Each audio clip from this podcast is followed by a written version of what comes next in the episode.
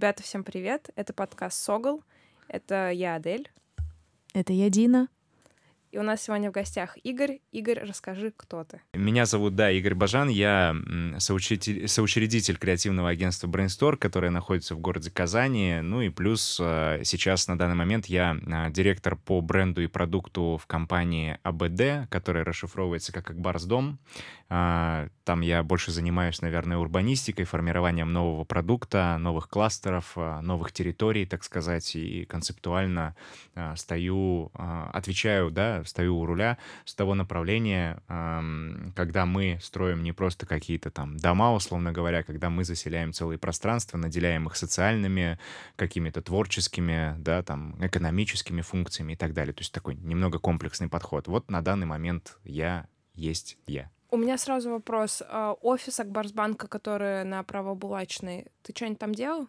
В, в офисе Акбарсбанка. Акбарсбанк... Который, который а. лучше. А... Подожди, Ак... все, что с Акбарс, это не одно и то же, да? Нет, нет, ни в коем случае, да. То есть это вот на самом деле такой один из самых больших, э, на самом деле, бичей э, Казани и Татарстана, потому что все думают, что раз Акбарс, это значит какая-то да. некая одна структура, и здесь да. вообще какой-то есть фетиш на Барса, потому что есть ну, и Барс группы, и Акбарс банк, угу. и Акбарс арена, здесь все вокруг про Барс. Угу. Вот, на самом деле нет, это немножко разные подразделения, может быть, когда-то они были структурно взаимосвязаны, mm-hmm. они имели некое общее начало, но сейчас это самостоятельные бренды, которые имеют э, собственную экономическую э, там инфраструктуру, да, и которые решают э, свои задачи, и они как бы каждый, каждый из этих проектов должен там самоокупаться и быть маржинален, поэтому это абсолютно разные направления. Поэтому нет, а, даже не был там в новом офисе Акбарсбанка.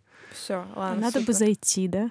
Надо бы зайти. Там, кстати, Потому просто что... прикольное да. пространство, и я поэтому как-то решила, что, может быть, mm, нет, все, нет. все вместе. Не моя заслуга. А, слушай, расскажи вообще, как ты ты не казанец, mm-hmm. а, и в рекламу ты пришел не сразу, насколько я знаю. Поэтому да. расскажи, пожалуйста, свой путь, чтобы мы все знали, какой у тебя крутой бэкграунд. Ну. Огромный. Ну, да, на самом деле... А сколько тебе лет сейчас? Сейчас мне вот будет в среду, в среду, в следующую среду мне будет 31. Сейчас мне 30. Ты вот. очень хорошо сохранился. С наступающим, получается? Да. Я просто был, как, как это говорят, я меня забальзамировали просто. Я забальзамирован. Нет, на самом деле история такая, что я прошел, наверное, такой супер классический путь для чувака, который работает э, креативщиком, потому что а, вся история начиналась с того, что я писал песни, играл на барабанах, играл на гитаре и пел в рок-группе в школе. Ты прям родскер, да, такой? Да, да, это так и есть, да, то есть я там с сумасшедшего раннего возраста слушал группу Black Sabbath, Rolling Stones и все, что mm-hmm. связано с рок-н-роллом. Я дико обожал все, что очень тяжелое и все то, что вызывает э, у родителей э, дрожь э, в губах, коленях и руках. Mm-hmm. Вот. Э, но, соответственно, потом как бы ты начинаешь развивать свои какие-то таланты, ты начинаешь понимать, что тебе нужно каким-то образом на этом зарабатывать. И я долго пытался определиться, кем я буду. И один из умных людей, который повстречался мне в, в жизни на тот момент, когда я заканчивал школу, он мне сказал, дружище, если ты хочешь быть классным рекламистом, если ты должен, хочешь быть классным креативщиком, ты ни в коем случае не должен идти учиться в российский вуз на рекламу. Я как-то Это его... один из важнейших тезисов. Записали. Да, потому что на тот момент никто об этом ничего не знал, все это только начиналось. Э, все, что мы сейчас имеем в виде книг на полках на русском языке, этого всего не было, и часть этих вещей я заказывал еще в американских изданиях и их коряво переводил. Год?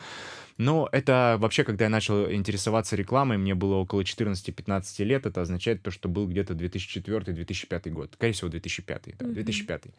Год не было ничего, да, mm-hmm. то есть mm-hmm. э, мы были все голодранцами, а это сейчас как бы в жизни очень сильно изменилось, но тогда это был только рождалось все, да, и, соответственно, я а, принял для себя решение, что я начал читать все эти книги, и я понял одну такую простую вещь, что, что если я хочу делать какие-то рекламные ролики и работать над идеей, я, наверное, должен иметь какое-то кинообразование, я должен mm-hmm. быть mm-hmm. сценаристом и так далее, и я тогда поступил в Челябинскую государственную академию культуры и искусств на режиссера.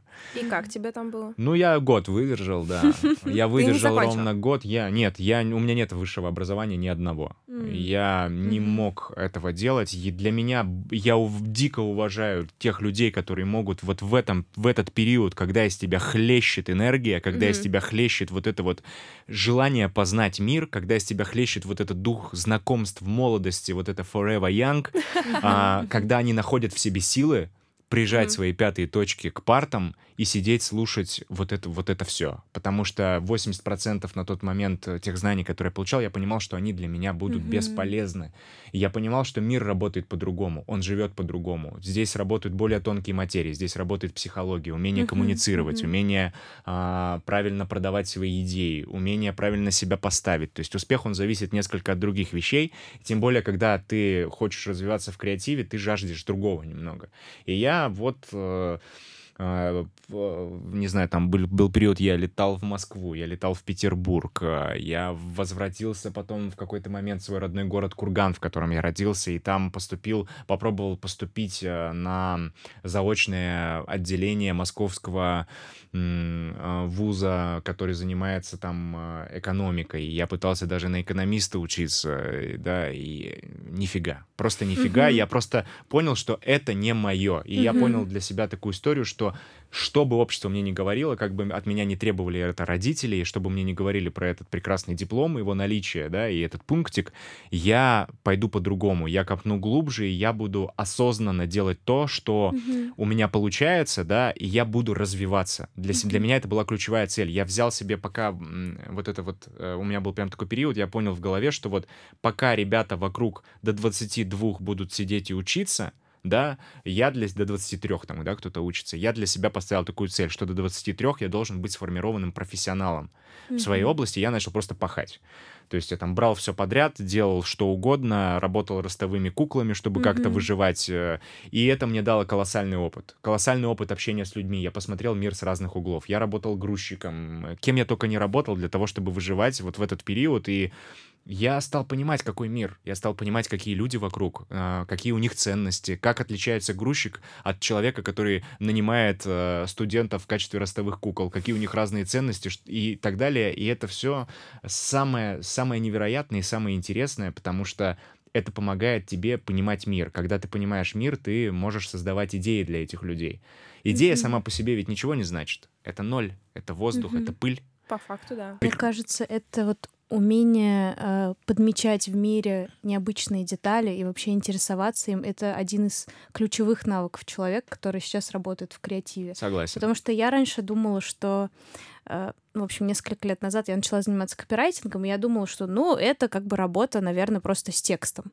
Mm-hmm. С опытом я понимаю, что э, здесь вообще дело не про текст, а Все про э, умение э, Короче, сейчас в моей работе я интересуюсь миром, и я слушаю людей, я слушаю истории, я слушаю их проблемы, вовлекаюсь в них, и я стараюсь в своих текстах отражать это все и помогать с их помощью mm-hmm. миру. И мне кажется, это такая важная мысль, и, и до нее как будто бы надо каждому дойти. Да, ты вроде бы как бы можешь о ней слышать. Нет, а можно я сразу да. не соглашусь? Не каждому нужно до нее дойти, потому что есть разные. Ну, нет, нет, я, я не в том. Нет, я, я не в том смысле, что каждому нужно дойти. Я имею в виду, э, если бы мне кто-то об этом сказал бы в начале пути, наверное, я бы это не поняла. Просто есть разный уровень креатива и то, что мы не назовем, наверное, креативом. Но это мы попозже как бы к этому вернемся. Вот. Просто знаете, я еще, наверное, скажу очень такую важную вещь. Одновременно трем людям может прийти одинаковая идея в голову, да? Почему я mm-hmm. говорю про то, насколько важен а, вот сам, сам, сама глубина головы, в которую пришла та или иная идея. Идея поверхностная, да, вы правы. А, то есть, когда ты смотришь какие-то кейсы, когда ты ездишь по каким-то городам, ты чем-то вдохновляешься, и тебе может прийти идея, которая пришла уже трем людям. Тут вопрос в том, а, как ты ее подашь, как ты ее продашь, и какова твоя харизма, и каково твое умение вот эти невесомые вещи, невесомые mm-hmm. вещи, которые э, неосязаемы, это не продукт, это не шоколадка, не, продать людям. Ведь как, что значит продать креатив, вот на ваш взгляд? Когда, когда, человек, а, когда человек говорит тебе, окей, я беру, когда ты ему предлагаешь идею? Ну, когда ему просто нравится. Нравится еще? Вызывает какую-то эмоцию. Эмоцию. На самом деле все гораздо глубже, когда человек в нее верит. Мгм. когда человек в нее влюбляется, когда человек чувствует, когда ты ему рассказываешь, он чувствует вдохновение в этот момент, он чувствует, да, блин, черт подери, это вот этот пример со Стивом Джобсом, когда он выходил и просто влюблял в свою идею. Это, был, Мгм. это был инструмент, текст — это инструмент, сайт — это инструмент, Мгм. видео — это инструмент. И поэтому я всегда говорю ну, там, начинающим креативщикам, не гонитесь за формой, гонитесь за содержанием. То, что имеет форму хайповую, оно забудется через полгода, когда это станет немодным. М, А то, что мгм. имеет содержание и контекст, становится нетленной классикой.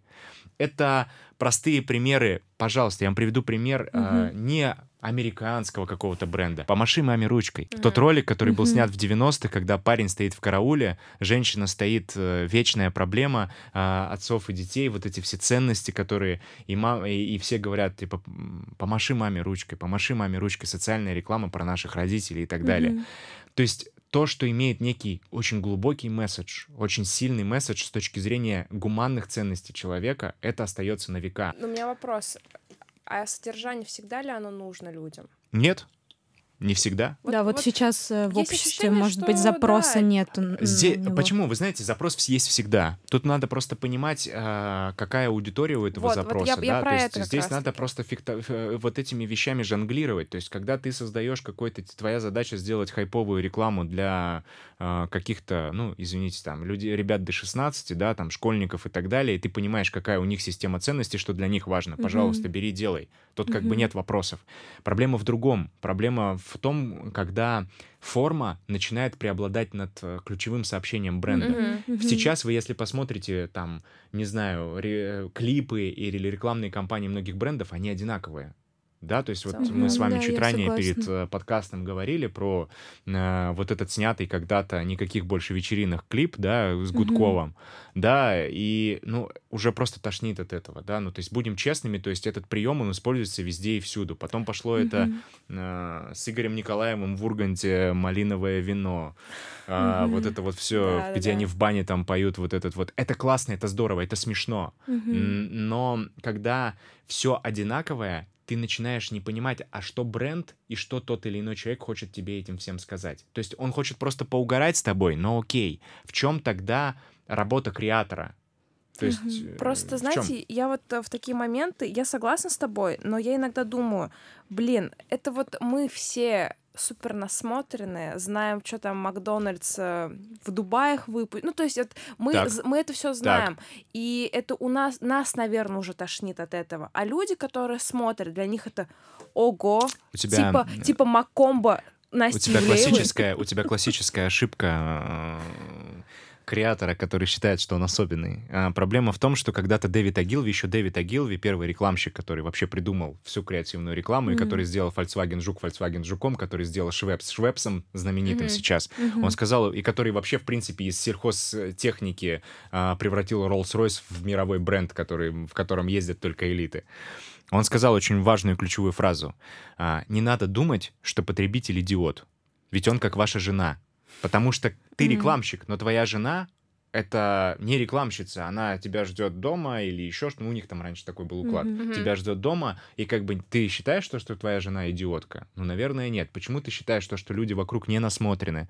Учитывая, какое у нас с вами время, что у каждого человека есть окошко в Мгм. интернет, учитывая, что мой папа в своем возрасте скидывает мне, Что он тебе скидывает? ну, там, понятное дело, что с, э, с череды там всяких прикольчиков мужицких и открыток вот этих всех э, кринжовых, Обожаю. понятное дело, что там есть еще а, какие-то просто... Я понимаю, что этот человек, он просто постоянно что-то смотрит, он находится в... Пос- о- Они насмотрены, сейчас люди насмотрены как никогда. Сейчас а, мы должны понимать, а, сейчас человек не ищет бренды, сейчас человек не испытывает нужды в том, чтобы купить кроссовки. Сейчас человек, вот ключевая мысль, он выбирает бренды.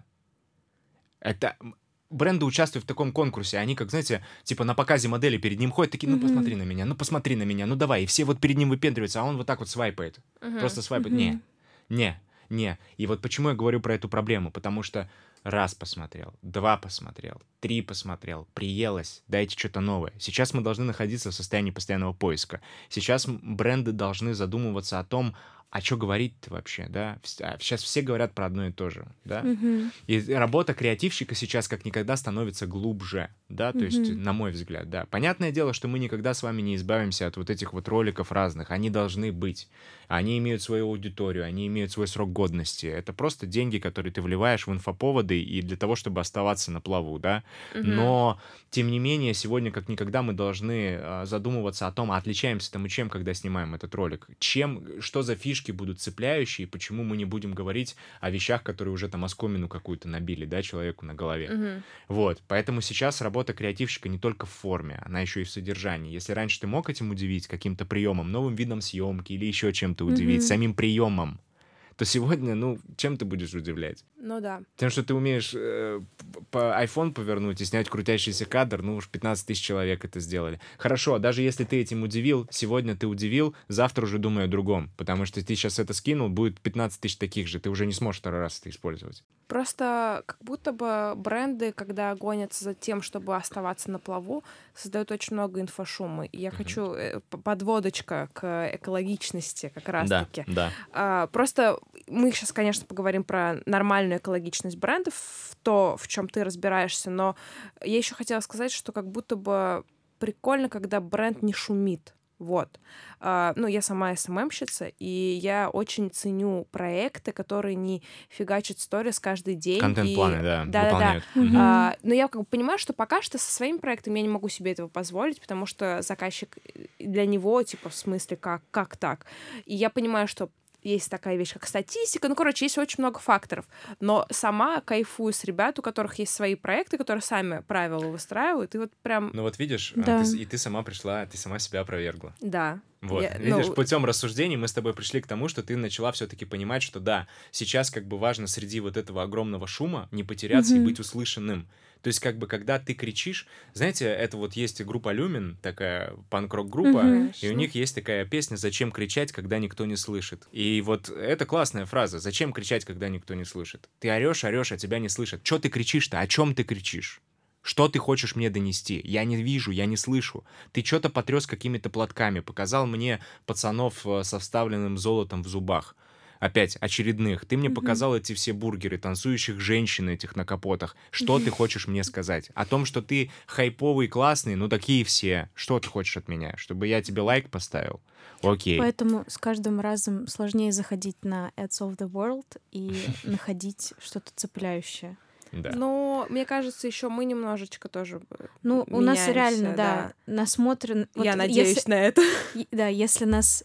Короче, мы ведем телеграм-канал «Креативный завтрак» с Адель, и мы там а, публикуем... Да, рекламные кейсы со всего мира. И я помню, как мы начинали и какие... Как классно, да. какие смотришь, кейсы всё, нас «Вау, удивляли». как красиво, прикольно. Да, И да, сейчас да. А сейчас уже 10 такие... кейсов посмотрел, что-то, ну... Ну, вот вы посмотрите, вы Да. поймете, о чем я говорю. Посмотрите, есть такая очень старая реклама, она только в плохом качестве. Если я всегда ее показываю на своих обучениях, когда я учу ребят креативу. Она называется, э, не знаю, видели вы, не видели, это «Канских львов», она в свое время получила э, реклама про энергию ветра, где, блин, не буду рассказывать, не буду спойлерить, Хорошо. посмотрите, и те, кто слушает, посмотрите, просто введите «энергия ветра», «Каны», и там вы увидите незабываемый ролик, а, где вот рассказывает про вот эти вот инвестиции в энергию ветра, которая существовала еще давно, но мы начинаем говорить об этом только сейчас, но а, посмотрите и просто поймете, о чем я говорю, какой там глубокий месседж, какая там форма, и сколько бы ты не был насмотренным, и ты смотришь это из 2021 Мгм. года, и ты смотришь туда, и у тебя мурашки. Мне очень понравилось, как сказал, э, вылетело из головы, вокалист э, группы Битлз, Мгм. Пол Маккартни. Мгм, Пол Маккартни. Пол Маккартни сказал в своем интервью, сказал, ребята, когда вы включаете сегодня на пластинке группы Black Sabbath и там какой-нибудь альбом Paranoid, вы думаете, блин, какой отличный хард-рок, или вы думаете, какой отличный хэви-метал, твою мать, он звучит как надо. Мгм. А когда мы включали это в свое время, ты включаешь и думаешь, это что такое? Мгм. Что происходит? Это что за звуки ада? Это просто невероятно. Вы можете себе представить то, что это люди, которые создавали то, чего нет? А почему они это создавали? Мы приходим к с вами к другому вопросу, более глобальному. Как это создавать то, чего нет? И вот тут начинают работать более сложные механизмы. Для того, чтобы создавать то, чего нет, нужно сказать и думать о том, чего еще нет. Это не повторять э, и что-то там, да, перерабатывать, вот это перерабатывать, то, да, быть вторичным. Угу. Это история про то, что у тебя есть некий свой взгляд, сформированный угу. на жизнь, который ты облачаешь в некий инструмент и даешь его вовне да? Угу. А, а не когда ты пытаешься переосмыслить то, что уже сказали, и сказать другими словами. Вот это форма. Когда угу. ты пытаешься то, что уже сказано, своими словами переделать, переосмыслить и, и повторить, да, условно говоря. Тут ты как бы такое, у меня вообще другая позиция. А как формируется другая позиция? Начитанностью, рефлексией, а, глубиной мысли. Когда ты действительно пытаешься а, миру а, какую-то свою позицию на что-то показать. История про креатив — это найти свой манифест. Ты кто? Ты снимаешь клипы в трендах, пожалуйста, это твой манифест, ты можешь им uh-huh. быть, и ты можешь быть таким человеком. Но не надо ждать, что ты перевернешь индустрию или ты там что-то сделаешь, и каждый твой ролик будет разлетаться на ура, да? Ну просто не всем это еще нужно. Не всем это нужно, да. Либо как бы ты все-таки чувак, который хочет перевернуть и сделать что-то в жизни значимое, и который хочет помочь брендам перешагнуть какие-то новые рубежи и помочь продуктам стать ближе к людям, да, решать mm-hmm. их какие-то повседневные задачи. Вот у меня вот вторая история, я туда иду, да, mm-hmm. и может быть это чересчур как-то утопично для многих mm-hmm. звучит, а может mm-hmm. быть для кого-то это чересчур смело, но вроде бы получается. Может быть, у меня не такое большое количество проектов, но все они дорогие, большие и интересные. Они действительно интересные и значимые. Ну и главное, что тебе по кайфу. Мне невероятно по кайфу. Вот. Мне это... невероятно по кайфу. Когда я и нахожу поэтому какие-то ты этим вот горишь. мысли. Очень горю. Ну, вы видите, наверное. Да, конечно. Ну, да. вы видите, Мне кажется, да. Все, кто сейчас послушал, э, да, они плохо, что сейчас вот э, надо потушить колонку, которая здесь стоит.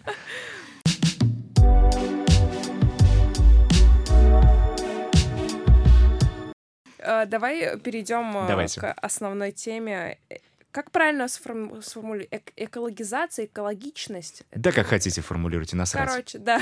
Экологизация, экологичность. Да, в да. сфере маркетинга, рекламы у различных брендов. Мгм. А, Вообще, почему ты, ты сказал, что ты 6-7 лет, да, по-моему, это все изучаешь? Да. Почему ты решил вообще этим, ну, что тебя заинтересовало? Давайте так, я человек, который, э, короче, вот несмотря на то, что я креативщик, я человек глубоких систем. То есть для меня Мгм. как бы всегда я как бы я концепту, давайте, конце- концептуалист, вот так, Мгм. да, скажем. То есть я считаю, что в мире все базируется на определенных философиях. Когда мы с вами приезжаем в Китай, у него есть своя философия, Мгм. есть даосизм, Мгм. есть, э, есть какие-то вещи, которые аккумулируют и базируют в себе а, основы для неких направлений. Также Мгм. для креатива, также для любой экологии. а, я всегда, когда слышу какие-то там переработка мусора, я, или я там слышу какие-нибудь истории там э, пэк не пэк, full PE, там еще какие-то упаковки там, да, как они там перерабатываются и так далее. Я считаю, что это все инструменты. То есть это какие-то отдельные направления большой проблемы. И когда я эти все начинаю инсайты ловить, когда я их вижу, я думаю, ага, а давайте-ка вообще разберемся с понятием экологичности. Это вообще что такое? Какая природа у этого понятия? И так далее. Я пришел личными путями к несколько другой истории. Для меня экологичность — это история про, наверное, больше душу и про манифест, опять-таки. То есть я объясню. Задумывались ли вы, почему вот сейчас все говорят про, про, про экологичность? Естественно, Ну, потому это что тренде. модно. да. Модно, да. модно, да. То есть все говорят, и вроде бы как бы всем кажется, вот модно, да, модно ходить с айфоном, уже не модно ходить там с андроидом. Я хожу с андроидом сейчас. Я один из тех немногих людей, который с айфона перешел на андроид. Вот. Это отдельный Нет, вопрос. нет, Да, а это в, в типа- одно- в одном предложении. Не-не-не, вы должны да? просто сказать, так, ребят, э, завершается наш подкаст. Всем спасибо. Да-да-да, всем спасибо. Нет, смотрите, история просто такая, что мы должны с вами четко понимать, что а, вот эта тема, она продиктована несколькими трендами. Давайте быстро пробежимся. Первое, это действительно это мода, когда мы не понимаем, ну, модно, да, модно, почему-то это модно, да, мы носим джинсы, потому что это модно, мы слушаем ту или иную музыку, потому что это модно. Когда нам задают вопрос, почему ты это слушаешь, ты вроде бы рационально объяснить не можешь, почему ты это слушаешь. Ну, как-то вроде бы это все вокруг, и я тоже пропитался и Мгм. это слушаю, да. Мгм. То есть мы делаем, потому что модно. Нас вот тащат на поводке, как собаку. Мы либо сопротивляемся и говорим, нет, у меня есть свой огород, я слушаю Sex Pistols. Либо мы говорим, да-да-да, я за вами. Мгм. Окей. Первое — это модно. Второе — это возникновение м, такой истории, как определенная там диета. Очень многие люди сейчас худеют и так далее, они приходят к веганству, вегетарианству, и через это начинают познавать экологичность. Мгм. Они такие вдруг узнают, что, оказывается, овощи есть экологично. Мгм. И вот есть люди, которые к экологичности приходят через это. Есть люди, которые приходят к экологичности через здоровый образ жизни и спорт. спорт. Сейчас я, я говорю, у меня есть там ряд топ-менеджеров, знакомых, у которых там триатлон, шмиатлон, у каждого mm-hmm. человека есть знакомый, который тиммермен, блин, или еще хер знает кто, да. да. И зачастую обычно, ну, я один из тех людей, который купил себе супер дорогой велосипед, и причем я решил как бы быть триатлонистом, не умею плавать вообще. Ну, как бы вот было, был такой вот хайп общий, я такой, блин, меня еще такие чуваки подбили знакомые, давай, давай и так далее. И ты начинаешь приходить через здоровый образ жизни, вокруг тебя начинает формироваться нужное сообщество, раз, и ты в экологию вытек. И есть, наверное, там, понятное дело, есть жаришка, жара, я называю так про глобальное потепление, кто-то приходит из этого такой там, типа, с фамилией, заканчивающейся на Берг, и приходит к этому через глобальное потепление, через то, что мы все умрем, что делать, э, с картонками, экоактивисты, я ни в коем случае, я их уважаю, очень сильно люблю, но я не экоактивист, я сразу скажу, да, mm-hmm. несмотря на то, что я хорошо в этой теме плаваю, я не экоактивист и не совсем верю в то, что те методы, которыми работают экоактивисты сейчас, э, вот в этом в менторством таким, они чего-то достигнут. Никто не любит, когда их нравоучают, да? Естественно. Вот, а, и поэтому а, есть самое главное слово. Вот сейчас вот я вам открою такой космос, новое направление для мысли, да, да барабанная Давай. дробь — это рефлексия, о чем мы сегодня уже с вами говорили. Я объясню. А, некогда Россия и мир находились в той ситуации, когда они были вынуждены обеспечить себя жильем, обеспечить себя машиной, обеспечить себя какими-то физиологическими вещами, да, там поесть, поспать, mm-hmm. поехать и так далее. То есть человек строил мир вокруг себя, создавал вокруг себя инфраструктуру, которая позволит ему решать с удобством ежедневные задачи, работать, жить. Россия, Россия, да, она встала на этот путь вообще не так давно, да, то есть мы там вообще практически из нищеты-то только в 2000-х начали вы, выходить после там 90-х годов, mm-hmm. да, и мы там, по, по, как бы вообще можно сказать, молодое государство, да, если рассматривать с точки зрения капитализма. Mm-hmm.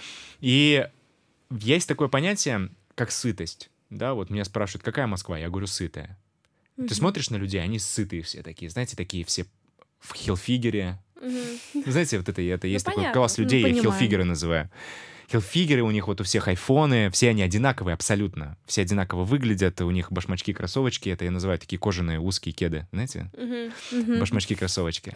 Это один друг у меня так говорил из Кургана. Вот, и люди переживают сытость, они понимают, ну вот, они закрыли свои потребности, и вот тут они начинают думать про гуманность. У них появляется время и возможности об этом думать. Они закрыли свои базовые физиологические потребности, они присытились, насытились тем, что а, вот вокруг окружают этих людей, и они начали думать, а вот то, что я делаю, это правильно или неправильно? Нищий человек, он об этом не думает. Конечно. Да. Он думает о том, где ему взять еду, где ему еще что-то взять. Поэтому тема экологичности, пойди чуваку с завода, зарплатой 15-20 тысяч рублей, у которого трое детей ипотека, расскажи про экологичность. Давай, попробуй. Выйди к нему с плакатом. Что с тобой там будет? Он скажет, вы там зажрались со своей экологичностью, я концы с концами не свожу. Давайте будем честными, да? И мир сегодня приходит к сытости. Мы насытились. Мы тут ходим на концерты, у нас у всех айфоны, у меня машина, у меня там то, у меня там все. И мы начинаем уже э, думать на более глобальные высокие вещи, да? И мы начинаем это думать... как э, пирамида потребностей. Да, так и есть, абсолютно. Mm-hmm. Она абсолютно рабочая, это пирамида потребностей. В нее еще просто в силу там изменения каких-то еще вещи добавляются. Mm-hmm. Но э, на самом деле мы приходим к вот этой рефлексии. Я считаю, что экологичность и слово рефлексия — это одно из самых главных слов столетия. Я постоянно об этом говорю, что люди стали рефлексировать, они стали думать. И если раньше их темы с, э, заканчивались «Фабрикой звезд», э, «Домом 2» и прочей всякой непонятной шелухой на фоне там реально каких-то ну, животных инстинктов были передачи все эти там, и была секс-революция, секс, стринги, вы помните эту моду, секс, стринги, да. страсы, вот это все. То сейчас уже люди обращают внимание на другое, на другие да. вещи, да, все сейчас все читают, кластеры какие-то ходят, что-то там подкасты, вот мы с вами, да, там, там делаем какие-то еще. шоу и вот еще тут, много да, модных и слов. Тут все такие начинают быть экологичными, резко там, шоперы покупают это, покупают это, делают. Для меня экологичность — это вопрос больше, наверное, искренности и а, вопрос манифеста, про что я выше сказал, расшифровывая свои слова. Для меня а, экологичность — это не то, что я делаю, а то, что движет мной, когда я это делаю. Зачем мне это? Что я хочу этим доказать? Потому что быть экологичным — это инструмент. А ради чего быть экологичным? Ради какой-то общей цели, которую ты не разделяешь и просто попаешь, пытаешься попасть в тренд. Это не экологичность, потому что при первой возможности, когда это будет не модным, ты об этом забудешь. Ты сольешься. Ты сольешься, самый первый. Это как история про веганство. Быть веганом э, в, в поддержку своим друзьям. Mm-hmm. Типа, когда они не видят, ты подкрадешься к холодильнику и что-нибудь сожрешь. Ты должен четко понимать, для чего тебе это. Это соответствует твоему там типу питания, твоему здоровью. И, там, это системный вопрос. Mm-hmm. Э, как я сейчас, там, я был веганом, вегетарианцем, я считал, что это вообще там панацея для всех. На самом деле сейчас я так не считаю, потому что я глубоко разобрался в этом вопросе. Я знаю, что существуют люди с различными типами питания, да, и э, существуют абсолютно разные взгляды на эту историю, и нет никаких там... Это просто кому-то подходит, кому-то нет. То же самое Ты с экологичностью. До сих пор веган. Ну, давайте так, я в большей степени стараюсь э, питаться растительной пищей, но после того, как я переболел ковидом и у меня там был полный трэш, угу. э, я восстановил рыбу э, в рацион, угу. я вернул рыбу в рацион, вернул вот, ну, конечно, я не вернусь никогда к красному мясу, там история про э, телят, э, коров, баранов и свиней для меня закрыта, для меня это прям вообще, ну очень такой принципиальный вопрос, но mm-hmm. там история про то, что я там э, несколько раз в неделю могу поесть какую-то фермерскую индейку своих знакомых, не фабричную, mm-hmm. да, там у своих знакомых, и там съесть рыбу, для меня это сейчас актуально, а, потому что для меня встал вопрос, ну, можно сказать, ну, как сказать, физиологический стал вопрос, как бы. Я потому что занимался с врачами и со всеми проходил достаточно большое количество тестирований на все эти вещи и понял то, что, ну, я просто не вывезу, да, при моем ну, темпе, да. при моем телосложении, вы видите, у меня там метр девяносто два роста, я просто не вывезу, я не восстановлюсь никогда, вот. Поэтому тема экологичности — это история про твое сердце. Это история про то, что я хочу, чтобы в мире э, все дети были обуты, и я искренне этого хочу. Экологичность равно искренность для меня. Экологичность — это для меня. И если вы сейчас э, спросите, вот не только для меня, если вы спросите молодое поколение, они не будут вам отвечать. Вот Скажите, вот давайте ради теста, что для вас экологичность? Ну, естественно, мы сейчас, вот, скорее да, всего... Нет, ну скажите да. слова, скажите, ну, а экологичность, какие слова ассоциируются? Я всегда это упражнение ну, провожу с людьми что-то зелененькое, да. что-то с переработанным пластиком. Устойчивое развитие, да, да, да вот да, это да, все. Да, ну, типа, да. это все Это все вот то, что мы видим, да, клишированное, то, что нам продают в качестве угу. терминов, а все же гораздо глубже. Экологичность угу. это история, это осознанность, это любовь, это вера, это надежда. То, что движет нами для того, чтобы мы были экологичными. То есть это любовь к животным, которые нас окружают, mm-hmm. любовь к планете, по которой мы ходим. И она должна быть не в Твиттере и не в ТикТоке, когда ты там, ой-ой-ой, посмотрите, я тут цветы э, поцеловал, сейчас с ними пересплю. Нет, э, так, так делать ни в коем случае не надо. Это, это все видится, это показуха.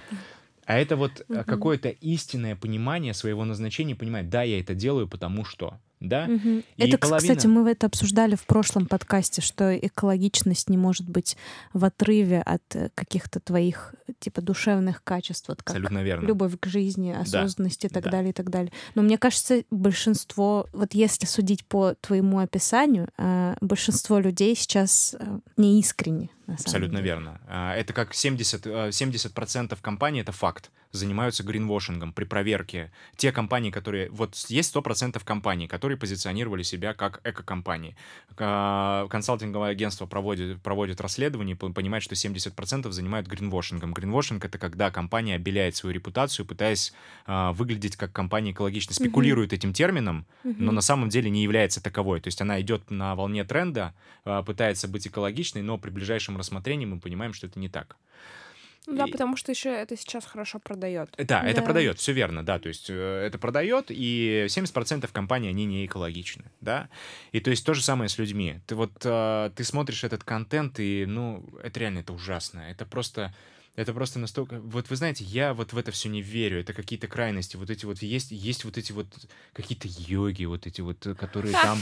Я не знаю, меня вот прям это бесит, да, вот это вот ты заходишь, и они все такие прям ом ум ем они такие все там прям умиротворенные, вот это они там этот чай, и они все такие клишированные, они все, значит, эти чай пьют из пиала. Нет, знаешь, даже пусть они занимаются йогой и пьют чай, они все пропагандируют позитивное мышление, да, да, да, нельзя злиться, когда я просто в какой-то момент поймалась на мысль, что если я злюсь, значит, я злая. Да, да, я, да, И типа да. все, и как бы я чувствую себя супер негативщиком, и смотрю, как все такие, все добро, вот это вот Да, все, да, и да, ты да, думаешь, господи. Ну, потом, конечно, включаешь мозг и понимаешь, что типа так, нужно фильтровать это все. Да Это, это вообще, это просто гребаное дерьмо. Аффирма... Просто, а- просто аффи- гребаное Нет, дерьмо. аффирмация дня, ребят. У вас сегодня утром... Какая аффирмация на день была? Я, слава богу, сегодня вообще не смотрел никакую информацию. А, а я про аффирмацию. Это типа... А. э, Как это правильно? Девиз дня, типа. А, ну там, я да, понял, Сегодня да, все да, да. будет хорошо. Фраза типа, дня. Да, да, да, да, да. да, сегодня все будет, Да. да, да. Сегодня все будет хорошо, э, все сейчас в ресурсе, да, что Да, да, там да, еще да, да, наша Я любимая в ресурсе. вообще. Заходишь, да, к пацану, а он в ресурсе. Думаешь, ладно, хорошо. Я иногда чувствую, что я одна не в ресурсе. Да, сейчас Да, вот уже, а понимаете, сейчас постоянно. такие люди, они все такие, типа, они такие все не про работу, они такие, типа, не работать, а зарабатывать, они такие все про крипту, они такие Ой, все про... Свайпай Это- вверх, чтобы Свайпай, зарабатывать 150 да, тысяч да, секунд. они все- боль. Э, Типа зарабатывать все- деньги, не Так, давайте у работать. нас минутка бомбежки. Да, да, да, да, минутка. Вот. И на самом деле эта история такая, что вот экологичность, она там же оказалась. Потому что, наверное, это нормально. Наверное, как бы любые вещи так начинаются. Наверное, они все начинаются вот с таких вещей, люди постепенно начинают с этим как-то разбираться. Но у нас люди, которые пропагандируют экологичность, они сами о ней ничего не знают. Они сами не искренне. Они это используют как некую степень там э, обогащения. И мне кажется, что очень многие люди, которые позиционируют себя как экологичные, это такие, знаете, люди с гордыней. Они такие, посмотрите, какой я правильный. Ну, конечно. мгм. Да. Я когда был веганом, я тоже так делал. Мне прям Мгм. было, знаете, Мне кажется, кайфово. все так делают. Блин, это так в бесит. в разных и это, степенях. это так бесит вообще. И Я... У Моби есть классное интервью, он же веган, Моби. Да, и он как-то, короче, сказал, типа, я, говорит, типа, когда стал веганом, в какой-то момент, э, спустя полгода, сидел, типа, дома с собакой, играл на пианино и понял, твою мать, я полгода, меня никуда никто не звал. А, Я начал задумываться над этим вопросом, почему, и я понял, наверное, потому что я агитирую практически на каждой этой истории, и... а, У меня я- такое с политикой просто, я тоже такая, Да. типа, люблю. Да-да-да. Ну, у нас вообще, в принципе, в России все любят порефлексировать на кухне, это нормально. Кухонная политика на любые темы, это такая история. Ну, в общем, суть в том, что это больше про веру, про любовь, это больше про сострадание, я сейчас скажу ключевое слово, это про эмпатию. Вот а, мы се- сейчас живем с вами в мире, когда технологии, машин ленинг и роботизация, и автоматизация, они вскоре заменят практически все технические процессы, да? Но единственное, что не заменит никогда человека, это возможность чувствовать и сопереживать. Робот никогда не сможет сопереживать чему-то, он не сможет сопереживать животному, он не сможет сопереживать человеку. Соответственно, робот никогда не сможет создавать месседжи, креативы и какие-то продукты, основанные на эмоциях человека, да, то есть как бы, потому что это тонкая материя. Поэтому сегодня ключевое слово эмпатия и экологичность это тоже про эмпатию, это про созидание, это про созидание. И я вот э, для себя открыл такой термин, как душа бренда. Я считаю, что сегодня бренды должны задумываться, а что вот есть некое наружу, то есть это вайб, а, и я вот, у меня есть слайд классный, когда я рассказываю про экологичность, а, что такое экологичность, что она должна быть во всем. Это твой вайб, это твоя тактильность, это твой голос, которым ты разговариваешь. Ты кто? Ты ментор, ты наставник, ты друг. Ты кто? Ты должен четко понимать, вот какая у тебя душа и какая внешняя оболочка.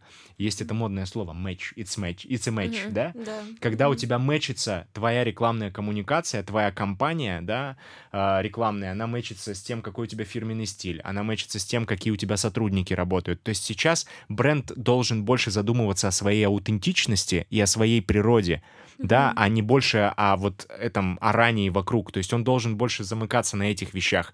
И у него должно м, такое прийти осознание, а если я бренд и моралист, какая моя душа? То есть я злой, э, там, допустим, я какой-то бренд, который там, не знаю, для борцов, да, я там Мгм. злой, агрессивный и такой, и у меня происходит матч в этой истории. Мгм. И, или я как бы больше там созидательный такой и так далее. Экологичность — это чистота. И чистота не только в мусоре, а чистота намерений. Чистота того, что ты хочешь дать своим делом обществу. И не, и не всегда ты можешь производить суперкачественный продукт. Ну, не всегда это получается. Но если твой качественный продукт служит для человечества, некачественный, да, продукт служит для человечества неким а, атрибутом решения каких-то задач, и он нацелен на то, чтобы облагородить нашу планету и так далее в ключевом своем там, да, каком-то завершении, то и ладно, да, я вот привожу пример с конверсом. То есть, когда ребята выпускали свои кеды, они вообще изначально были, там, знаете, сейчас бай Чак Тейлор везде написано. Мгм. А, вот, Чак Тейлор это был баскетболист, да, и это были кеды для баскетбола. В них все играли в баскетбол. Об этом мало кто знает на самом деле. У них все плакаты были про баскетбол, про спорт и про ЗОЖ. Но в какой-то момент бренд увидел то, что в них ходят панки. И это покупала молодежь за счет доступности и за счет э, необычных цветов и формы. И когда они это увидели, они стали понимать, что блин, что мы делаем не так? Какое требие носят наши кеды? Они этого стыдились в какой-то степени. Они пытались э, вкладывать деньги дальше и понимать, они что только не делали, чтобы э, выйти на аудиторию. В какой-то момент они переосознали, они поняли, что их потребляет творческая, креативная молодежь. И они поняли, что они должны измениться. Они поняли то, что важно не то, кто носит кеды, а важно то, что создается, когда этот человек находится в твоих кедах. Музыка, картины, песни. И они стали этим гордиться. Они переделали слоган и сказали, «А, туфли это скучно, носите кеды. Знаете этот их слоган? Типа Мгм. shoes, э, shoes э, boring, вот эта вот вся история у них есть. И э, это их основной ключевой слоган. И они больше сейчас за то, чтобы... Есть классный пример, когда они загибающиеся клубы звукозаписи, которые там записывали музыкантов, они скупали и полностью финансировали, чтобы ребята продолжали в них творить. Там была их реклама, конверсы и так далее. Эти студии, студии назывались там by Converse и так далее. Но тем не менее они сохраняли целые индустрии, целые бизнесы, помогая ребятам создавать новые музыки. Экологичность это или нет? Мне кажется, да. Да, это, это как бы может быть, конечно, это, это имиджевая классная реклама, но она, она не просто вот такая, там типа мы там перерабатываем, зеленый листик поставили и так далее. Это действительно история про то, что люди пытались э, вот дать, дать аудитории то, что им нужно. Они давали им пространство а, для вот этого творчества и для созидания. Для меня вот это больше экологичность, да, а и вот это вот не- некая искренность и некая вот эта вот история. Если бренды научатся переводить свои вот эти вот деньги, что мы с тобой раньше говорили, про шумы, начнут переводить их в чуть более интересные арт-проекты, разовые, но при этом такие значимые, наверное, мы придем к более качественному контенту. Наверное, мы отсеем вот эту всю непрофессиональную креативную тусовку. Наверное, мы придем к тому, что люди начнут получать действительно от брендов и от бизнесов э, что-то действительно значимое, а не просто листовки вот эти вонючие все, стаканы, шоперы, что они там делают, твою мать. Это просто уже невозможно на это смотреть. Че вы мне эти шоперы раздаете со своим логотипом, чтобы он везде мелькал? Вы лучше вместо этого, я не знаю, организуйте, поставьте брендированные свои на, э, самую грязную эту ужасную реку в Индии, поставьте там э, очистители для мусора, брендируйте их, и пускай они работают как бы да, для этого нужно вложиться, да, для этого нужно сделать. Но что если переместить вот эти вот бюджеты, которые вы тратите на классический маркетинг, на шум, переместить вот на это лучше? Сейчас Мне люди кажется, начинают... сейчас это за- очень, э, конечно, пока что утопично звучит для России, потому что мы пока еще вот на стадии Мгм. э, инфошума, хайпа, и мне кажется, ну, не мы- все, не все. Ну, конечно, да, не все, но мы, мне кажется, сейчас пройдем через этот этап, и, возможно, люди Да. начнут все больше и больше задумываться о Все пройдет, да, все пройдет. А давайте, ну, как бы мы тоже немножечко там насмотрены где-то, подумаем, какие бренды мы можем привести в пример, где мы чувствуем эту душу. Ну, вот давай начнем с себя, потому что, мне Я кажется, могу сказать сразу, я так как я работаю, это Русал. Кома- Из России специально привожу компанию Русал, это российский алюминий, Олег Дерипаска. Я виду русалка. Не-не-не-не, компания Русал, это ребята, которые производят алюминий. Ну вот видите, вы как бы, вы даже не знаете, наверное, этот бренд. Это одна из компаний, на которой держится практически полбюджета там России. Это очень крупный бизнес, и сегодня Олег Дерипаска а, создает а, очень много проектов, нацеленных на то, чтобы чтобы, наверное, снизить в первую очередь выбросы СО2, а, и поэтому, когда сейчас они создают алюминий, они вот с- сегодня сделали технологию, которая позв- позволяет низкоуглеродный алюминий создавать, который дает в пять раз меньше выбросов, чем при обычной Мгм. при обычных методах. Мгм. И сегодня они строят эти заводы. Он, а, что он делает еще? Когда был ковид, он во всех городах, таких как вы даже их не знаете, я уверен, Тайшет, а, Это какие закрытые города? это города Сибири. А, Русал понятно. базируется в Сибири, и этот бренд тратит огромные деньги для того, чтобы поддерживать экологию Байкала, для того, чтобы, м, когда был ковид, он построил полностью и развернул там строительство госпиталей во всех этих маленьких городах, где люди болели. Мгм. Он тратит огромные деньги для того, чтобы поддерживать какие-то и- инновации, инициативы, нацеленные на то, чтобы урбанизировать и сделать там такие города, как Иркутск и так далее, интересными для молодежи, потому что оттуда тоже валят люди в силу климата, в силу еще чего-то. Да, конечно. Он а, думает думает о том, какие инициативы в этот город вносить. У них там, у него прям есть волонтерское свое движение, в которое он инвестирует. Да, у него есть для этого возможности. Да, они есть, но он же мог бы этого не делать. Абрамович ведь этого не делает ничего. Дин, ты что-нибудь припоминаешь кто-нибудь? э? Вообще, мне сейчас начинает казаться, что, Что не- да, вообще я- я- я- никого я такая- я трушного такая, нет. Ну, на самом деле, возможно, это гринвошинг, но, на мой взгляд, я почему-то вспомнила компанию Seven. Понятно, там выбросы, это все ясно, но то, что они делают, иногда мне очень нравится. Мне тоже, ну, мне И сейчас у них тоже классическая мгм. история. Проходишь на сайте эко-обучения, какие-то там уроки, класси- красиво, очень оформлено все, информация Мгм. классно преподается. И Мгм. ты проходишь, и тебе мили начисляются. Мгм. Ну, типа, прикольно, лю- людей какая-то мотивация. Ну, как бы, возможно, это... Ну, хотя тут, наверное, я не вижу ничего Ну гринвошинга. да, здесь это, в принципе, сейчас такой... Просто образовательная какая-то штучка. Ну да. Прикольно. Просто прикольно, да. Да, ну, как бы... Им, вот мне... Ну, я, это я больше история про чувствую- вовлечение аудитории. Она больше не про воспитание, развитие и м, подарить себя аудитории, да, эта история. Она больше про вовлечение, Мгм. про интересные инструменты, как сделать так, чтобы аудитории было интересно со мной поиграться в песочнице. Ну, Но мне кажется, что у S7 есть душа. у них Возможно, есть душа, Да. да. У да. Икеи есть душа. У Икеи есть Да, душа, да, согласен. сто Икея, то, что делает э, Икея с какими-то локальными чуваками, когда там какую-то серию по- подушек или там наволочек отшиваются с какими-то орнаментами, вот какая-то лимитка. Вот мне нравятся вот Да, такие С истории. локальными какими-то брендами. Да, и, и те круто. маленькие бренды денежку какую-то Мгм. получают. Вот это вот как-то как прикольно, когда Мгм. большой бренд коллаборирует с маленьким. Ну, Мгм. не знаю, мне это импонирует. Я, я в Мгм. это верю. Но я, честно скажу, я жертва маркетинга. Я увидела Nike, и у них переработанная подошва. Конечно, я их купила. Мгм. Ну, то есть я, я вообще не планирую. Я пошла в Outpack, и мне рассказали то, что вот там Zero Waste, вот это Да, вот там всё. парни умеют поднакинуть. историю. Они умеют продавать сто процентов. И я хожу, и мне прям нравится, что вот у меня переработанная... по- Я не, не хожу, не выпендриваюсь. Тебя прям там переработали, короче, в Короче, да, капитально, да. И мне нравится Nike, типа, вот я понимаю, что они такие вот. Я тоже всем об этом говорю, что несмотря на то, что я очень давно работаю в рекламе и понимаю все мои манипуляционные вот эти все истории, я сам жертва маркетинга, и поэтому я бы, наверное, этим не занимался, если бы сам какими-то идеями брендов не горел и не верил в это все.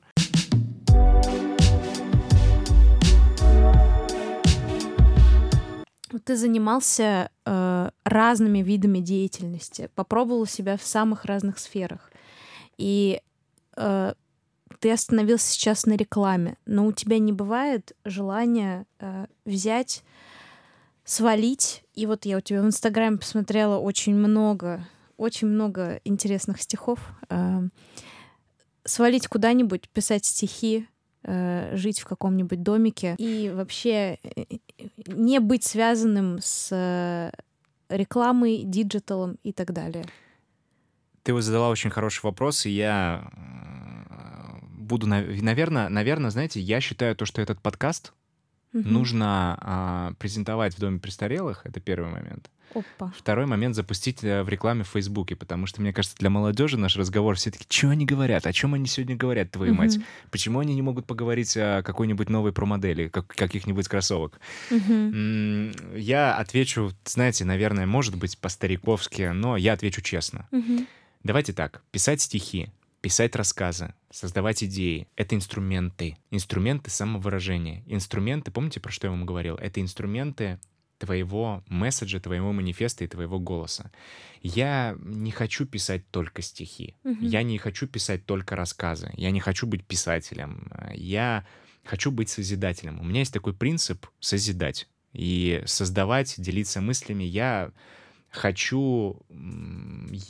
Я там не мессия, да, условно говоря, и я там Мгм. не думаю, что я там какой-то супер евангелист, да, но у меня есть какой-то определенный свой месседж. Для того, чтобы его выразить, я использую разные языки общения. Давайте так, вот, Мгм. ну, Ну, и разные формы. да, Мгм, для разных аудиторий я применяю разный язык. Когда мне хочется поговорить на языке стихов, я говорю. Mm-hmm. Когда мне хочется поговорить на языке каких-то рассказов и погрузить людей в историю и в каком-то игровом виде рассказать им про их стереотипы. У меня есть прекрасный рассказ в Инстаграме. Прорекламирую свой Инстаграм, в котором очень мало людей. А, он ламповый. Он ламповый, да, он ламповый. Ну, да, назовем Не для это массового так. зрителя. Да, не для массового зрителя. Ну, он просто не популярный, будем честными. И э, там есть рассказ у меня про как пример, да, просто приведу для того, чтобы было больше конкретики, для того, чтобы это было интереснее слушать. Истории всегда интереснее рассказывать, чем просто говорить о высоком. Uh, у меня есть рассказ про парня, у которого есть свой гараж. Это Советский Союз время, в котором он рассказывается, этот э, весь контекст. И у него есть там свой гараж, и в этом гараже собираются все пацаны с района, которые собирают свои шоссейники там, делают какие-то радиоприемники, играют в нарды, в домино, бухают водку, еще какие-то напитки неизвестного авторства, которые процветали, да, в Советском Союзе. И все вот этого Саньку из Свердловска, они глубоко уважают пацаны. Все хулиганы на районе уважают и считают то, что он хранитель мужских интересов, да, то есть он вот такой главный человек, с коим ассоциируется вот эта вот брутальность, вот этот хулиганский дух, вот эта мальчиковская изобретательность, инженерия, все-все-все, что вот он такой компиляция этих вещей. Но у Сашки есть своя любовь к гаражу, потому что когда эти люди разбегаются все по домам, а, он остается один, он открывает доски, которые там вот у него на напольные доски он снимает и спускается в погреб.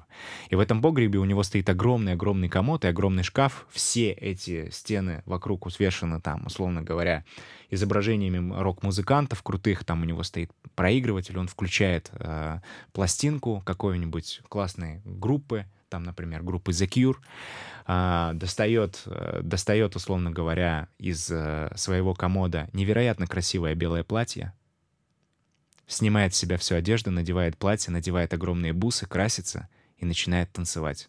И чувствует себя в это время королевой. Это же кадр из фильма «Молчание ягнят». Да? Ну нет, нет, нет, просто и, очень похоже. А, в какой-то момент он слышит крик, а, в один из таких вечеров он слышит крик с улицы, он слышит, как а, маленький пацан, а, Валерка из его двора кричит «Спасите, помогите!». Угу. Он выбегает на улицу, ну, не забывает то, что он вот в этом прикиде, он выбегает угу. на улицу, берет там сломанную табуретку из своего гаража и начинает этих хулиганов пиздить. Вот. Он их бьет, хулиганы в шоке, Э, и хулиганы разбегаются, и в этот момент э, Саша понимает, что Валерка в Вахере смотрит на него, которого он спас, и заказ заканчивается тем, что с тех пор все говорят, что мать у Валерки, ну, вот этого пацана, которого вы видели, сумасшедшая, стали немножко лучше относиться к женщинам в этом дворе, а Санька по-прежнему остался для всех хранителем мужских интересов. История про то, что когда мы создаем себе идола, да, мы а, зачастую, когда даже видим, что он падает и он ошибается, мы настолько в себе в себя влюблены, и мы настолько влюблены в ту веру, в которую мы верим, что мы, видя, что человек на самом деле за собой скрывает немного не ту личину, мы все равно продолжаем а, делать вид, что ничего не произошло, mm-hmm. и продолжаем в этого человека верить. Не потому что мы, потому что мы боимся себе признаться, что все это время мы верили не в то. Mm-hmm. Это первый момент. Второй момент. Э, этим рассказом я хочу показать, что вся эта мужская брутальность — это большой театр.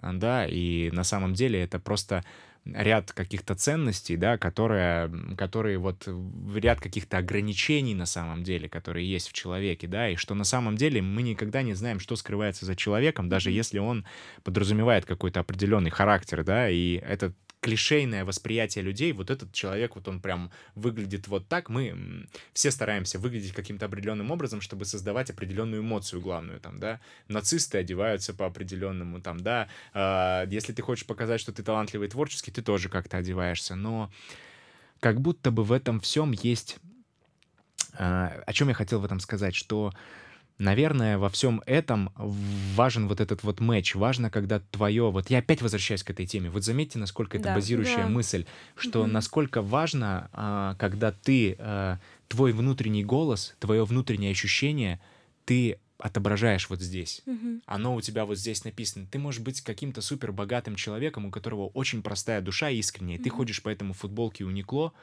а у тебя там сланцы какие-то, но ты при этом настолько лаконично, харизматично и круто в этом выглядишь, потому что то, что ты говоришь и излучаешь, оно очень сильно пересекается. Я я так обожаю этих людей, которые вот э, могут быть как-то недорого одеты и так далее, но вот они несут это все. А есть вот человек, вот он дорого одет, но он не соответствует mm-hmm. этому. У него вот то, что он говорит и то, что делает, это вот про новоришей. Вот ты выходишь, они выходят все из этих джипов, вот в этих вот всех на, наряженные это с ног до головы. Которые... Вот даже, может, не хильфигеры, они обычно все в Гуччи, вот прям, чтобы да, и Гуччи, и Луи Виттон, все, все вместе, все вместе они надевают, чтобы показать вот это богатство. Mm-hmm. Это так глупо, так неуместно, потому что человек пытается... Тебе понятно сразу язык мышления этого человека. Mm. Он...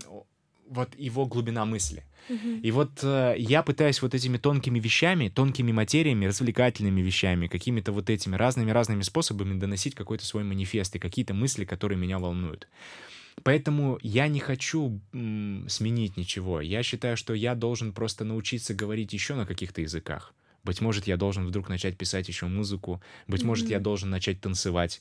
Быть может, я должен помочь какому-то э, с каким-то брендом, который разделяет это мысли, сделать какую-то совместную рекламную кампанию, которая об этом расскажет. Наверное, mm-hmm. мое основное призвание — это созидать. А то, какие инструменты я буду для этого выбирать, неважно. Потому что если ты выбираешь только один инструмент, тебе mm-hmm. это надоедает.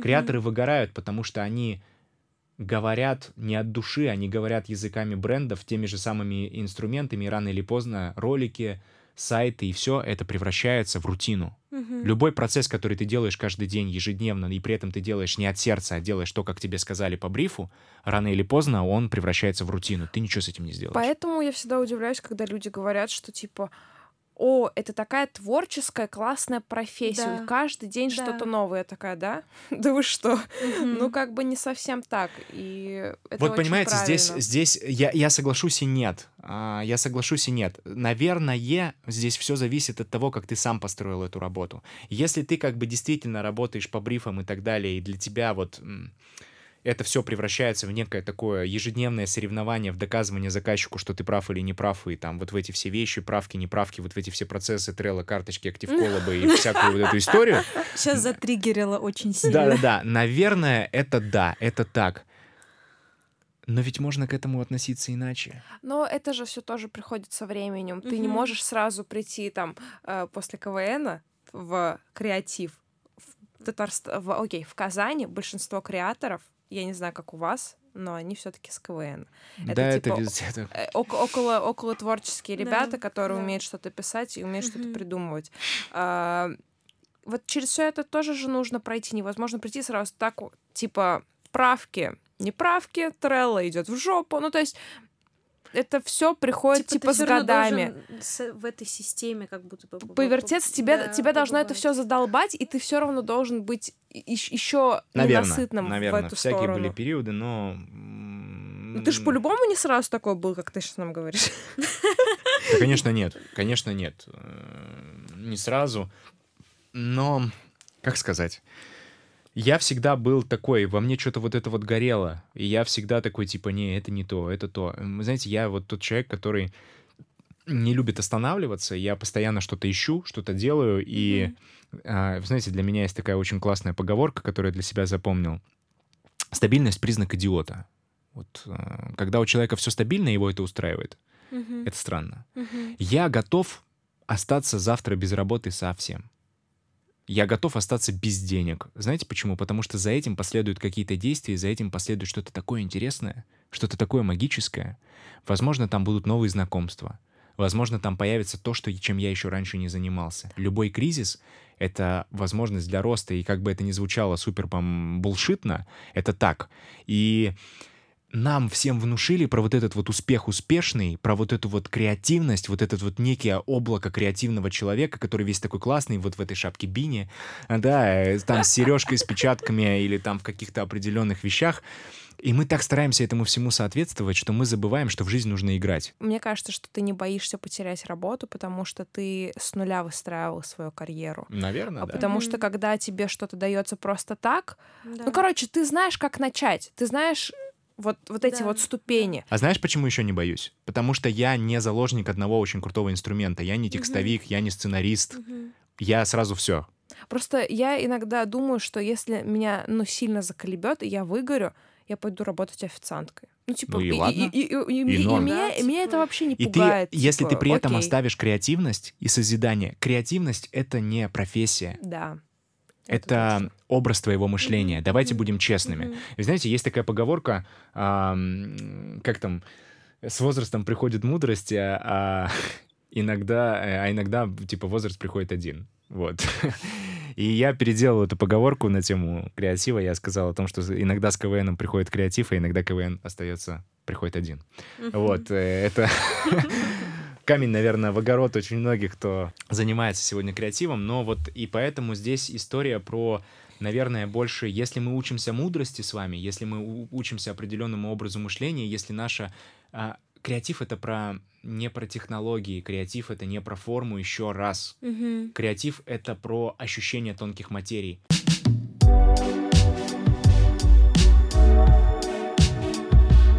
А, я каждый день засыпаю с мыслью о том, что я тупой. Как ну, я тебя понимаю? Честно, я, я очень требователен к людям, с которыми работаю, очень требователен к коллективу, в котором работает, но больше всего я требователен к себе. И каждый раз, когда я смотрю на те вещи, которые люди, которыми люди меняют мир, и что придумывают люди, я смотрю на это все и думаю, блин, ну это круто, я тупой по сравнению с ними. И я считаю, что пока у человека в голове есть эта мысль, и пока у человека есть вот это желание стремиться, он будет расти и развиваться в этом.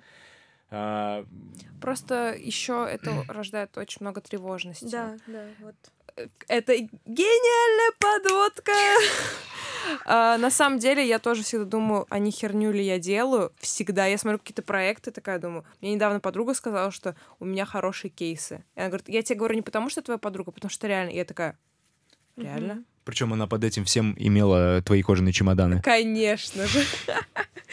Ну, Время плохой шутки.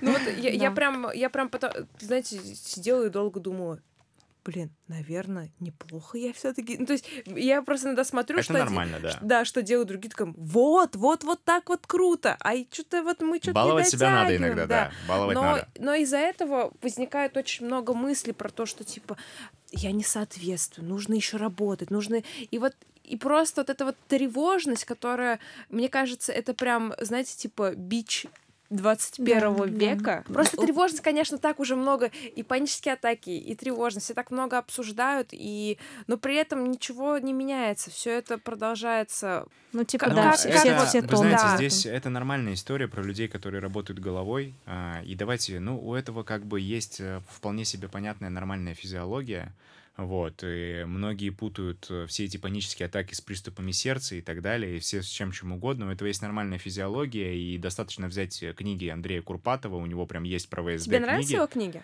Мне нравятся несколько книг, которые, ну как нравятся, не нравятся. Давайте так, мне они помогли. Угу. То есть это мне они помогли главное. с точки зрения вот э, процесса разобраться в том, как это устроено, и я, и я как бы прочитав ее, я как-то успокоился. Я понял, что со мной происходит. Угу. В панических атаках и в тревогах самое главное то, что ты не понимаешь, как выйти из этого круга да, то есть некая такая зацикленность. Ну, а, все люди творчески страдают этим. Страх быть непризнанным, страх а, то, что твои идеи раскритикуют. Страх а, быть а, вот этим вот непринятым художником или там а, вообще сам по себе, а, сам по себе образ мышления подразумевает большую перегрузку мозга. Угу. Когда мозг перегружен, он начинает а, запускать какие-то вегетативные состояния, он начинает влиять на сосуды, на всю вот эту историю. Это не смертельно, это неприятно да? Угу. И то есть, когда ты начинаешь понимать, как это с точки зрения физиологии работает, я стал какие-то для себя упражнения небольшие делать. У меня вот после ковида вообще была жесть с паническими атаками, они меня просто настигали вообще там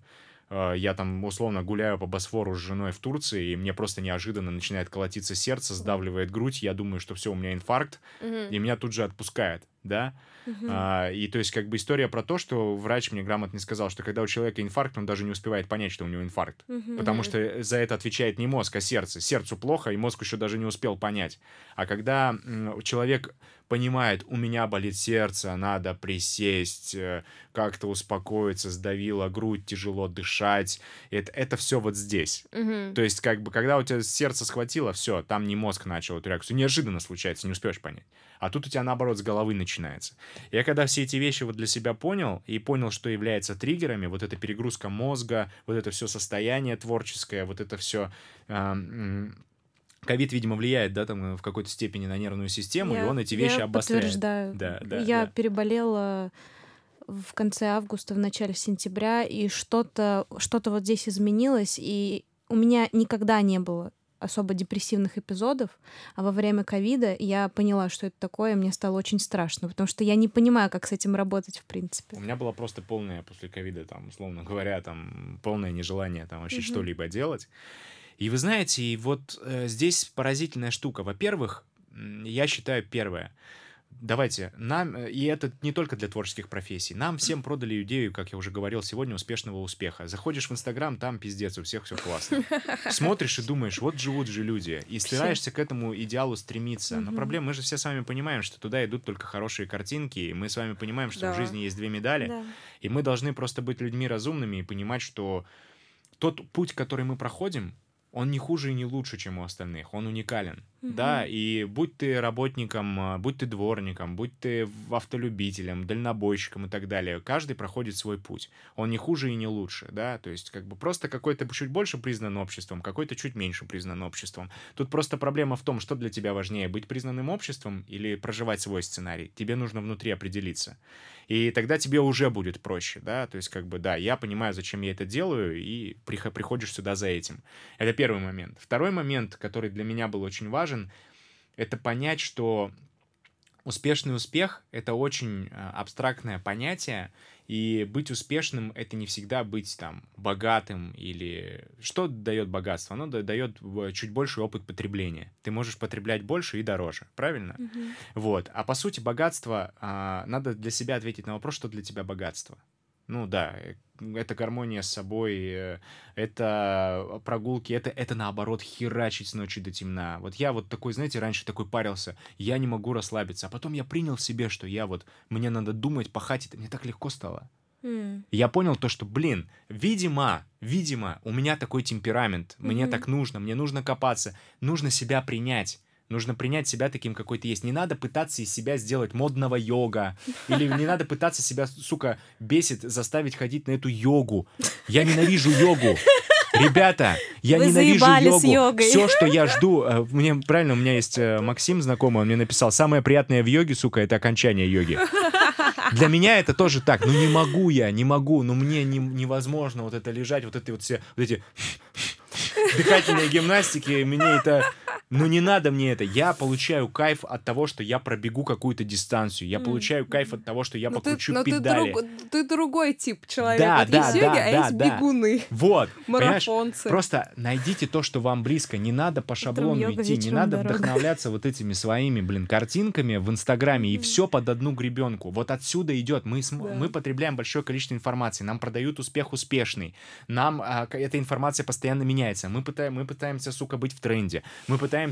Ты, и знаете, вы, вы ловили, вот сейчас вот только честно мне скажите, когда вам говорили когда-нибудь ваши знакомые, слушай, ты слышал эту песню или вот смотрел это видео, а, и ты понимаешь, что нет, ловили вы, что вам немножко стыдно за это?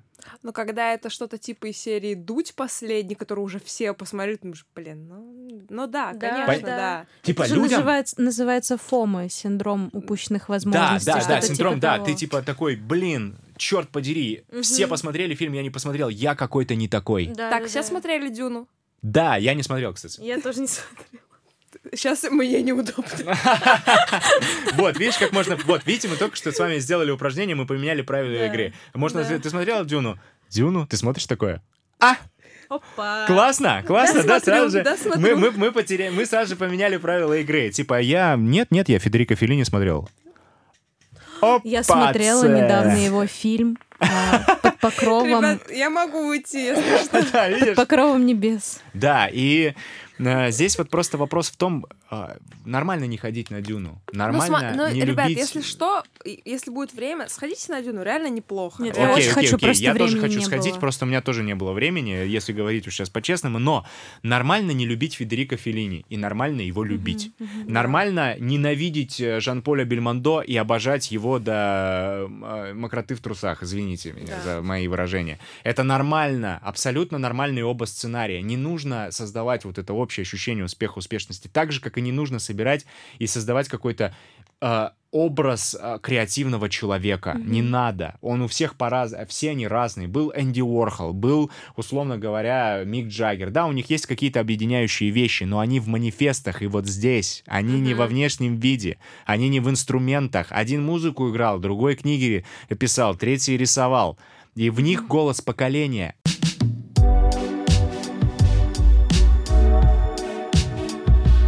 Я думаю, что мы финалем, как будто Да. бы. Да. Х- Хотя хотелось бы поговорить еще очень Да, много да, да. часов. Но это уже потом можно Да. будет.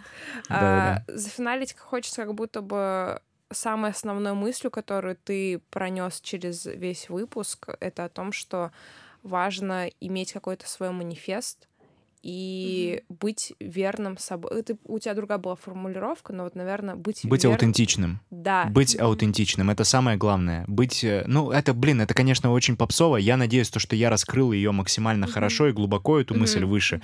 Но если говорить одним словом, ужасным, да, то есть это быть аутентичным, да, и быть, быть искренним, и прежде всего перед самим собой, и понимать, что креатив, да, и твой образ мышления, они прежде всего начинаются с того, что ты, тебе есть что сказать Мгм. ты должен отличаться тем, что у тебя есть свое переосмысление каких-то вещей, а не быть чьей-то подделкой, копией или стараться перевести на другой язык то, что уже было сказано. И давайте дадим домашнее задание нашим слушателям впервые. Да. Под- Подумайте, а что вы бы хотели сказать? Мне Мгм. кажется, это классная тема для того, чтобы порефлексировать. Да. Да, это очень сложный вопрос. Да. Но, надеюсь, без там загонов и депрессий. Присылайте ваши песни по, по адресу Академика Королева Мы 12. опубликуем все в нашем инстаграме. Да-да-да. Все, я думаю, все.